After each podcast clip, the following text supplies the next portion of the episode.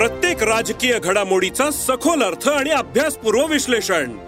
उलगडणार राजकीय इतिहास ते वर्तमानाचे भविष्य. ऐकायला विसरू नका. राजकारण पॉडकास्ट दर शुक्रवारी सकाळी अकरा वाजता सरकार नामाच्या युट्यूब चॅनेलवर आणि भारतातील सगळ्या पॉडकास्ट स्ट्रीमिंग प्लॅटफॉर्म्सवर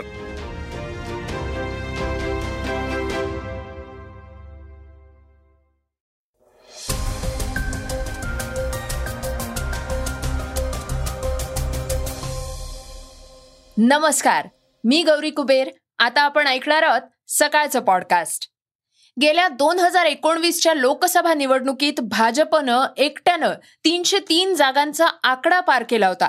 याविषयीची अधिक माहिती आपण आजच्या पॉडकास्टमधून घेणार आहोत. देशात सर्वाधिक अपघाती मृत्यू महाराष्ट्रात होत आहेत आणि महाराष्ट्रातही सर्वाधिक अपघाती मृत्यू हे पुणे नाशिक नगर व सोलापूर जिल्ह्यात घडले आहेत. याविषयीची अधिक माहितीही आज आपण जाणून घेणार आहोत. आज चर्चेतील बातमीमध्ये बुकी अनिल जय सिंघानीला गुजरातमधून अटक करण्यात आली आहे त्याबद्दल सविस्तर ऐकणार आहोत. चला तर मग सुरुवात करूयात आजच्या पॉडकास्टला. राज्य सरकारी कर्मचाऱ्यांच्या संपाविषयीच्या महत्त्वाच्या बातमीनं.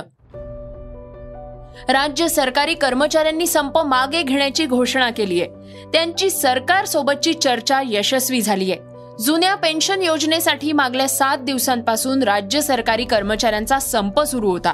मुख्यमंत्री एकनाथ शिंदे आणि उपमुख्यमंत्री देवेंद्र फडणवीस यांनी संपकऱ्यांच्या शिष्टमंडळासोबत चर्चा केली आहे. या चर्चेमध्ये तोडगा निघाला असून आता संप मागे घेण्याचा निर्णय संपकऱ्यांनी घेतलाय. यावर संपकऱ्यांच्या वतीनं समन्वयक विश्वास काटकर यांनी प्रतिक्रिया दिली आहे ते म्हणाले शासनाने या संबंधात गेल्या सात दिवसात वेगवेगळे ऍक्शन त्या ठिकाणी घेतलेले आहेत. आणि आज त्यांनी स्पष्ट केलं की आम्ही या विषयाचा गंभीरपणे विचार करू करत आहोत. आणि या विषयाची माहिती सर्व यथास्थित मिळवण्यासाठी आणि त्यातून निर्णय घेण्यासाठी योग्य तो एक समिती आम्ही नेमलेली आहे. ती समिती पहिल्यांदा आम्ही नाकारली होती. परंतु एकंदरीत राज्य शासनाने आणखी एक सकारात्मक मुद्दा त्या ठिकाणी आज प्रस्तुत केला तो असा की प्रिन्सिपल म्हणून आम्ही ही जी जुनी पेन्शन योजनेसंबंधातली भूमिका तुमची आहे ती आम्ही स्वीकारलेली आहे. मी माझ्या तमाम महाराष्ट्रातल्या सर्व बंधभगिनींना शिक्षकांना या ठिकाणी सांगू इच्छितो की त्यांनी उद्यापासून कामावरती हजर राहायचं आहे.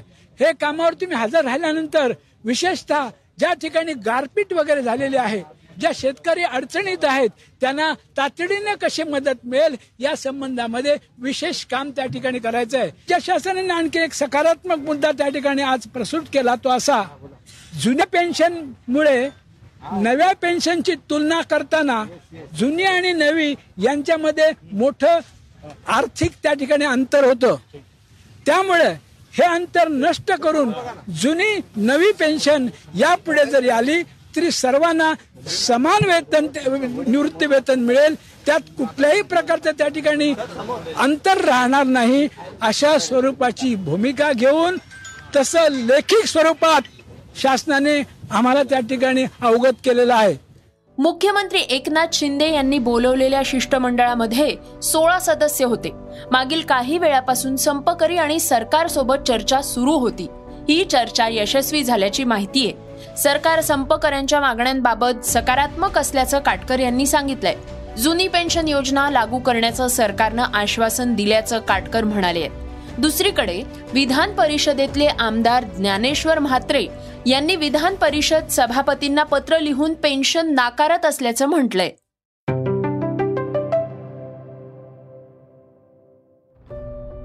गेल्या दोन हजार एकोणवीसच्या लोकसभा निवडणुकीत भाजपनं एकट्यानं तीनशे तीन जागांचा आकडा पार केला होता.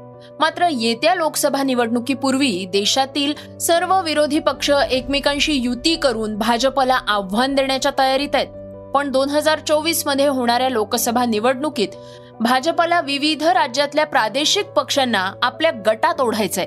तर दुसरीकडे अपना दल ते Lok Janshakti Party National People's Party ते टिपरा मोथापर्यंत या सर्व प्रादेशिक पक्षांना एकत्र करायचंय. पण प्रश्न असा आहे की दोन हजार चोवीसच्या निवडणुकीत प्रादेशिक पक्षासोबत असणं भाजपसाठी किती फायद्याचं ठरणार आहे? दोन हजार एकोणवीसच्या लोकसभा निवडणुकीत भाजपनं एक हाती विजय मिळवलाय.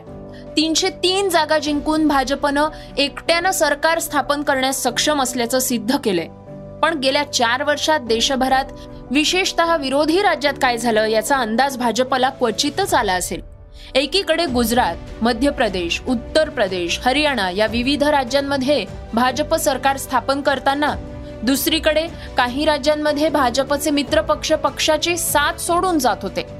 बिहारमध्ये लोक जनशक्ती पार्टी जनता दल युनायटेड गोव्यात विजय सरदेसाई यांची गोवा फॉरवर्ड पार्टी तामिळनाडूमध्ये डीएमडीके पश्चिम बंगालमध्ये गोरखालँडची मागणी करणारा गोरखा जनमुक्ती मोर्चा राजस्थानमध्ये राष्ट्रीय लोकतांत्रिक पक्ष आणि पंजाबमध्ये शिरोमणी अकाली.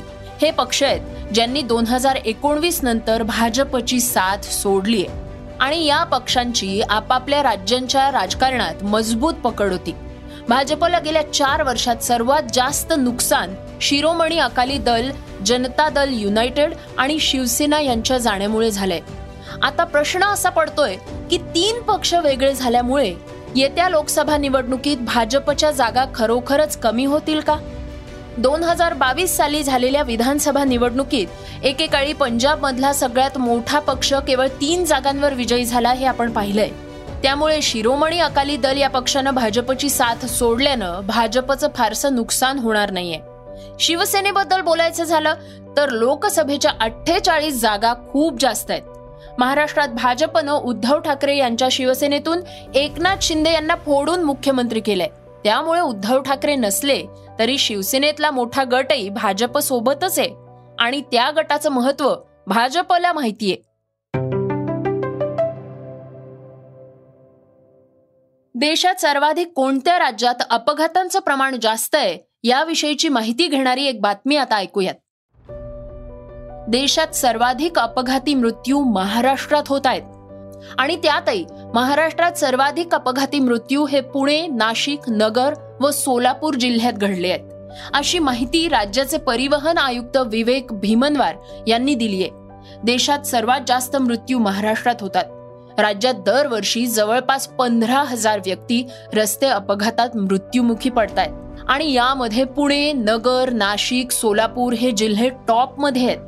या जिल्ह्यांमध्ये अपघाती मृत्यूंपैकी पासष्ट ते सत्तर टक्के मृत्यूच्या घटना घडतायत. राज्यात ज्या जिल्ह्यांमध्ये अपघाताचं प्रमाण वाढतंय त्याची टक्केवारी ही दरवर्षी चार ते पाच टक्क्यांनी अधिक आहे. याविषयी अधिक माहिती देताना परिवहन आयुक्त भीमनवार म्हणाले आहेत की रस्ते सुरक्षा अनुषंगानं आम्ही काम सुरू केलंय. त्यानंतर जानेवारी व फेब्रुवारी अखेरीस पुन्हा अपघातांच्या घटनांचं विश्लेषण केलं. तेव्हा अपघातांची संख्या ही टक्क्यांनी घटलेली दिसून आलीये. मागल्या दोन महिन्यात आम्ही तालुका स्तरांवर यंत्रणा लावली आहे ही यंत्रणा या कामात व्यस्त असून ती प्रत्येक अपघाताचं विश्लेषण करून त्यावर काही निष्कर्ष काढतीये. विशेषतः ग्रामीण भागातील अपघातांचं प्रमाण हे चौऱ्याहत्तर टक्के एकट्या सोलापूर जिल्ह्यात पन्नास ते पंचावन्न टक्के दुचाकीचे अपघात घडले आहेत. चोवीस टक्के अपघात हे पदचाऱ्यांचे आहेत. ग्रामीण भागातल्या अपघातांचं प्रमाण चौऱ्याहत्तर टक्के आहे. जिल्ह्यात संध्याकाळी सहा ते रात्री बाराच्या सुमारास अपघातांचं प्रमाण खूप मोठं आहे. त्यासाठी उपाययोजना केल्याचं आयुक्तांनी म्हटलंय.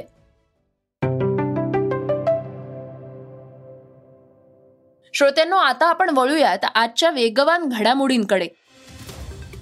देशात आता ट्रान्सजेंडर्सनी वकिलीच्या क्षेत्रात पाऊल टाकायला सुरुवात केली आहे. ट्रान्सजेंडर पद्मा लक्ष्मी केरळच्या पहिल्या वकील ठरल्या आहेत. कोर्टात सराव करण्यासाठी पद्मा यांनी बार काउन्सिलमध्ये नोंदवणी केली आहे. नाव नोंदवल्यानंतर त्यांना नोंदवणी प्रमाणपत्र देण्यात आलंय. हे खऱ्या अर्थानं विकासाकडे टाकलेलं पाऊल आहे असं मत देशभरातून व्यक्त केलं जात आहे वन रँक वन पेन्शन संदर्भात सुप्रीम कोर्टात सुनावणी पार पडली आहे. यावेळी कोर्टानं केंद्राचा बंद लिफाफ्यातला अहवाल नाकारलाय. पण माजी सैनिकांच्या या पेन्शनबाबत नवा फॉर्म्युला निश्चित करण्यात आलाय. त्याचबरोबर कधीपर्यंत ही थकीत पेन्शन दिली जावी याबाबतही आदेश दिले आहेत. सुप्रीम कोर्टाच्या आदेशानुसार कौटुंबिक पेन्शनधारकांना तीस एप्रिल दोन हजार तेवीस पर्यंत सशस्त्र दलामधल्या वीरता पुरस्कार प्राप्त जवानांना तीस जून दोन हजार तेवीस पर्यंत तर सत्तरहून अधिक वय असलेल्या पेन्शनधारकांना तीस ऑगस्ट दोन हजार तेवीस पर्यंत पेन्शन देण्याचे आदेश देण्यात आले आहेत.